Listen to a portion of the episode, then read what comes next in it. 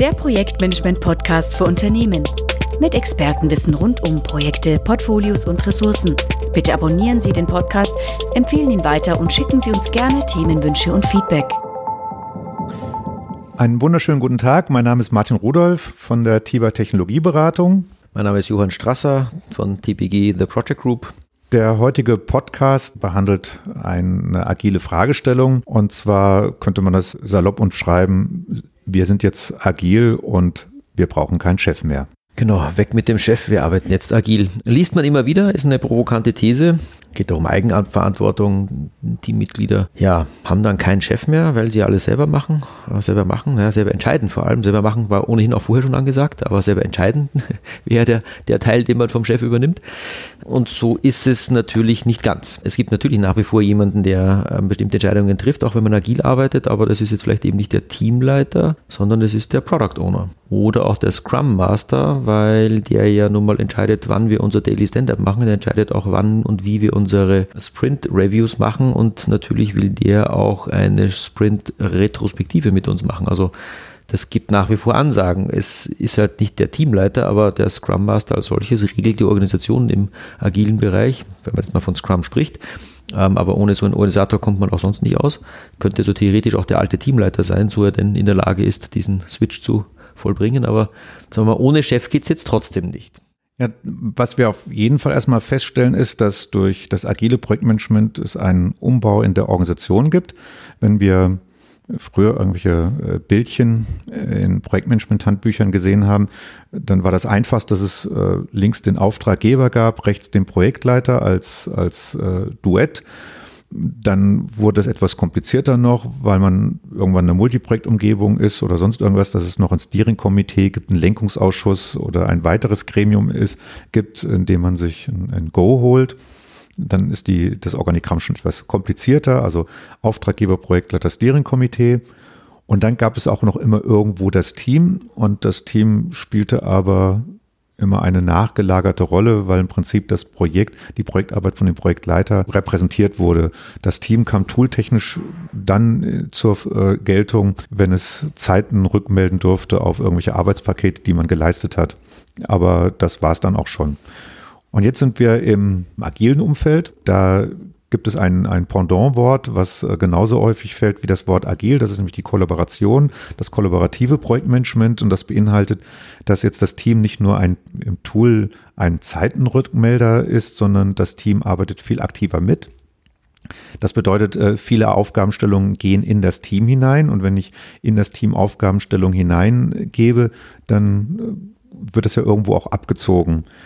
Ähm, und wir haben jetzt noch weitere Rollen, wie Hans das gerade gesagt hat. Es gibt den Product Owner, es gibt den Scrum Master etc. Das heißt, es gibt eine große, es gibt neue Rollen, es gibt eine Aufgabenverschiebung, eine Verantwortungsverschiebung. Das bedeutet aber nicht unbedingt, auch wenn man das provokativ so sagen kann, dass es keinen mehr gibt, der sozusagen die Richtung vorgibt. Genau, die Richtung braucht man natürlich nach wie vor. Also agil ist ja nicht gleich richtungslos, auch wenn wir in dem anderen Podcast schon drüber gesprochen haben, natürlich, dass man gemeinsam halt an die Richtung festlegt und das ist auch genau der Punkt. Habe ich im klassischen Bereich einen Teamleiter, der mir sagt, was morgen zu tun ist oder was äh, bis, äh, was weiß ich, was in drei Tagen abzuliefern ist, dann ist das eine Sache. Dann ja, kriegt man das quasi befohlen und man, man hätte es sozusagen so zu tun. Und das ist halt in einem agilen Umfeld eben genau nicht so, sondern es wird gemeinsam über Prioritäten festgelegt, was wir in den nächsten zwei Wochen insgesamt machen. Das ist das eine. Und zum anderen hat man es auch gemeinsam festgelegt, beziehungsweise die Prioritäten kommen natürlich vom Product Owner. Also es gibt also auch hier jemanden, der sagt, was ist wichtig im nächsten Sprint, im übernächsten und im, fürs Release insgesamt vielleicht. Also auch hier ist es nicht so, dass es sozusagen keinen Chef gibt. Es gibt aber halt jemanden, der letztendlich das Produkt besitzt der, der die Gesamtverantwortung dafür hat, was im Endeffekt geliefert werden soll. Und natürlich muss irgendeiner die Richtung vorgeben, es sei denn, ja, die ganze Firma besteht aus genau einem Team und die Besitzer sitzen auch noch mit drinnen. Dann kann man natürlich komplett demokratisch sich überhaupt überlegen, was man macht. Wenn der als Eltern in Lage ist, man aber nur vielleicht im kleinen Startup in den ersten Schritten, da ist es auch ganz nett. Wenn es dann aber mehr Teams sind und mehr Leute sind und man dann also als Mitarbeiter, Angestellten in einem Angestelltenverhältnis in einem, in einem Unternehmen arbeitet, wo letztendlich ja selber keine eigenen Anteile hat und dementsprechend, naja, schon auch irgendwie machen muss, was angesagt ist wird es also schon irgendwo eine Autorität auch geben müssen, die eben die Richtung vorgibt. Nur es ist halt eben in einem anderen Verhältnis als in der klassischen Organisation, weil das Team in sich eben, wie gesagt, gemeinsam schätzt, gemeinsam innerhalb dieser zwei Wochen Rhythmen zum Beispiel, die ja für die Sprints meistens gewählt werden, ähm, sich selber aussuchen, wann sie was machen und eben keiner von außen dasteht und sagt, du machst das morgen und das übermorgen und nächste Woche machst du dann das. Darum geht es einfach nicht. Also diese, diese Anleitungsfunktion, die gibt es ähm, nur in einem gröberen Rahmen. Eben wie gesagt, was machen wir in dem Sprint überhaupt? Beziehungsweise in größerer Form natürlich, was was äh, als nächste Funktion oder als nächsten Liefergegenstand überhaupt äh, bereitgestellt werden soll, kommt aus dem Backlog raus. Und die Priorität des Backlogs liegt aber auch nicht das Team fest, sondern eben doch der Product Owner fest. Also auch da ist ja eine gewisse Art von naja, von etwas da, was ein Chef normalerweise so macht, nämlich halt was vorgeben. Also ja, Agilität heißt also nicht, ich habe weder einen Vorgesetzten noch überhaupt irgendeine Autorität, die mir das anschafft, wir sind komplett selbstbestimmt. Nein, ähm, funktioniert agil eben auch nicht. Wie gesagt, außer im Startup, wo das ganze Team, die ganze Firma mit, ähm, mit auch mit den Eigentumsverhältnissen darstellt. da geht es dann mal für eine Weile, aber für 99,9 Prozent ähm, der arbeitenden Bevölkerung ist es eben nicht so, dass man in so einer Situation ist. Ergo, ja, es gibt auch im agilen Umfeld eine anders gelagerte Form des Anschaffens. Ja, es ist eben nicht führungslos, sondern es ist mit Führung, aber es ist ein kollaborativer Führungsstil. Und das ist für denjenigen, der sozusagen führt, auch diese Herausforderung, dass er eben äh, loslassen muss und es bedingt äh, eine Rahmenbedingung, nämlich eine erhöhte Kommunikation. Agiles Projektmanagement und das, die kollaborative Führung, wenn also mehr Leute beteiligt sind in Diskussionen, in Entscheidungen, dann muss ich verstärkt kommunizieren. Dafür gibt es auch im agilen Umfeld Regelwerke, äh, die einem da helfen, von äh, Daily Meeting bis sonst wohin.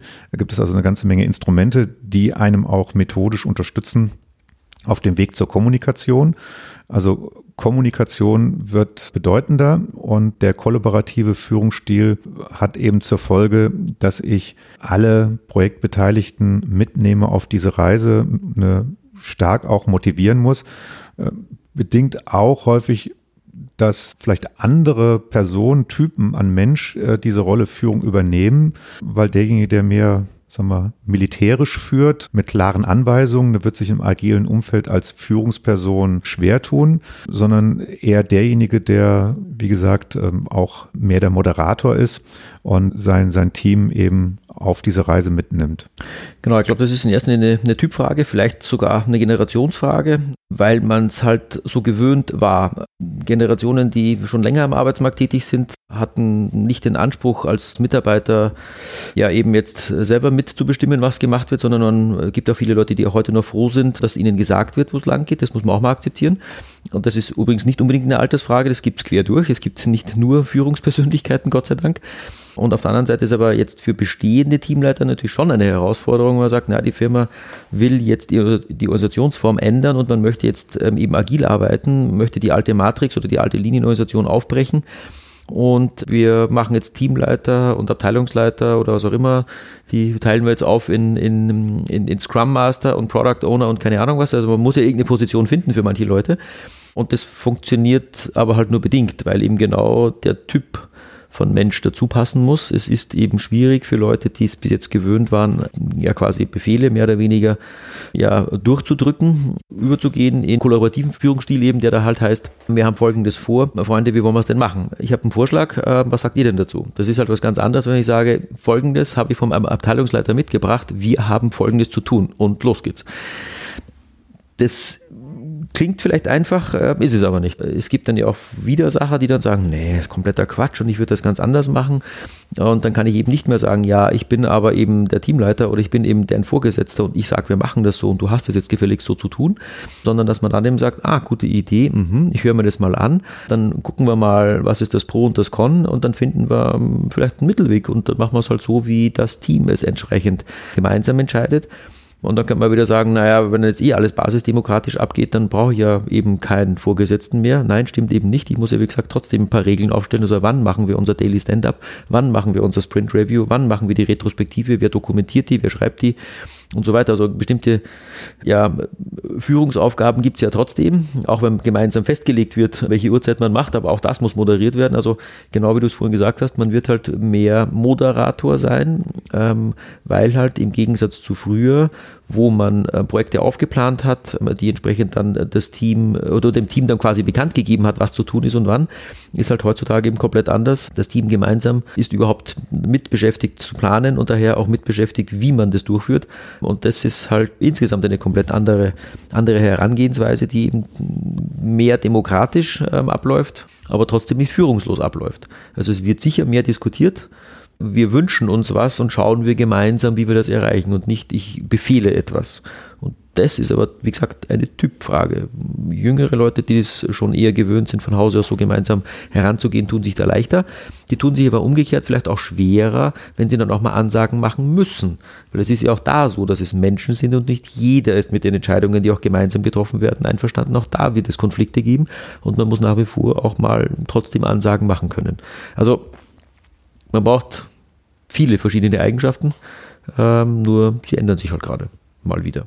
Ja, und wenn man hier diese organisatorischen Veränderungen betrachtet, dann, was ich vorhin am Anfang gesagt habe, also es gab ursprünglich die Rolle Projektleiter und Auftraggeber ähm, und äh, jetzt sind es mehrere Köpfe, Scrum Master, Product Owner, das Projektteam, aber auch noch andere Rollen im agilen Umfeld. Dann wird das eben etwas neu gemischt. Liegt auch daran, dass im klassischen Projektmanagement am Anfang, sagen wir mal, ein umfassendes Pflichtenheft geschrieben wird, viel dokumentiert wird und im Vorfeld genau beschrieben wird, was ich erreichen will. Und dann wird es quasi abgearbeitet. Das ist ja jetzt nicht der Fall.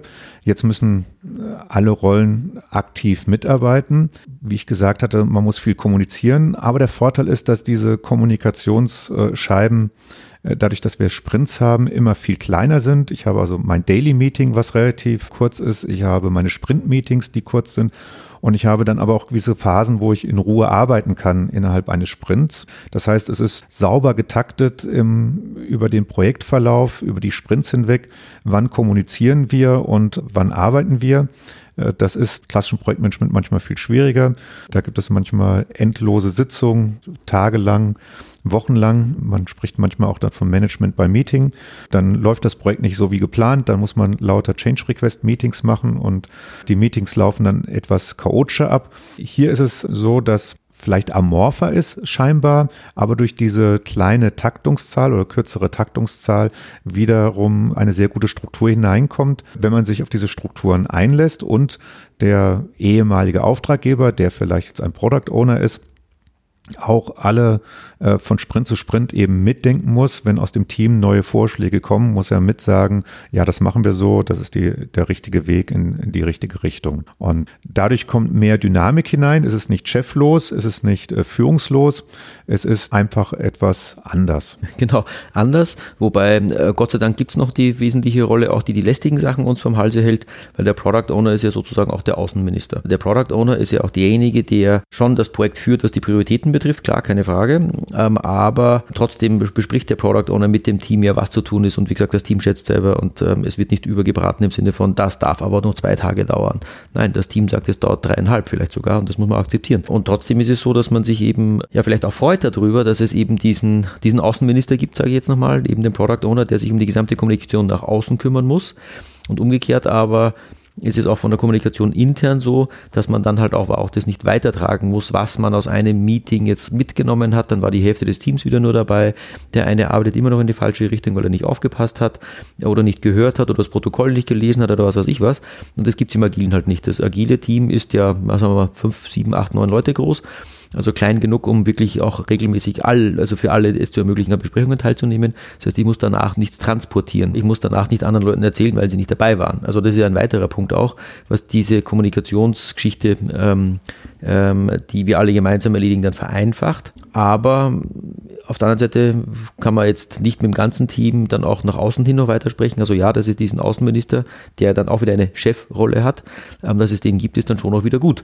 Also auf der einen Seite ist es gut, dass man intern mit weniger Chefität sozusagen zu tun hat, aber ich glaube, keiner möchte mit dem ganzen Team immer äh, nach außen hin auch geschlossen kommunizieren. Das ist wenn die Meetings, die du gerade beschrieben hast, man sitzt stundenlang endlos in irgendwelchen Meetings, wo Techniker mit Nicht-Technikern sprechen, die sich dann eh nicht verstehen ähm, und am Ende ähm, gehen alle genervt auseinander.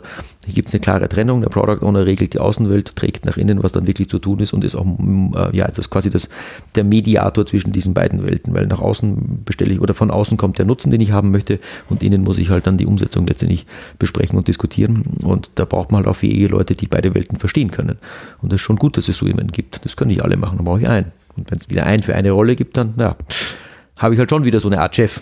Also ganz ohne geht es nicht. Wie gesagt, ähm, von meiner Seite auch das Endplädoyer an der Stelle. Ähm, nicht jeder ist für diese Organisation geschaffen, weder für die Führungsrolle noch für die Mitarbeit. Ähm, das äh, führt eben auch dazu, dass wenn man agil ähm, werden möchte, die Organisation sehr genau geprüft werden muss, wer wofür geeignet ist. Und äh, da kommt es dann auch ähm, schon dazu, dass Ausgründungen stattfinden, komplett neue Abteilungen geschaffen werden und so weiter, wo man eben auch Leute zusammenbringt, die das auch wirklich wollen und andere, die das vielleicht auch nicht wirklich wollen, die dort vielleicht auch jetzt wenig dazu beitragen können. Und darum ist es gescheiter, wenn sie nichts dazu beitragen und gleich woanders arbeiten, dass man das vielleicht auch ein bisschen separiert. Der Titel von heute, dem heutigen Podcast lautet Weg mit dem Chef, wir arbeiten jetzt agil. Der Chef geht nicht weg. Wir haben eine, einen neuen kollaborativen Führungsstil und wir haben neue Rollen. Jede Rolle im Projektmanagement, der kann man Aufgaben, Kompetenzen und Verantwortung zuschreiben. Im klassischen Projektmanagement sind die über 20, 30 Jahre mehr oder weniger fest definiert gewesen. Jedes Unternehmen hat es etwas anders gemacht, aber der grobe Rahmen steht fest.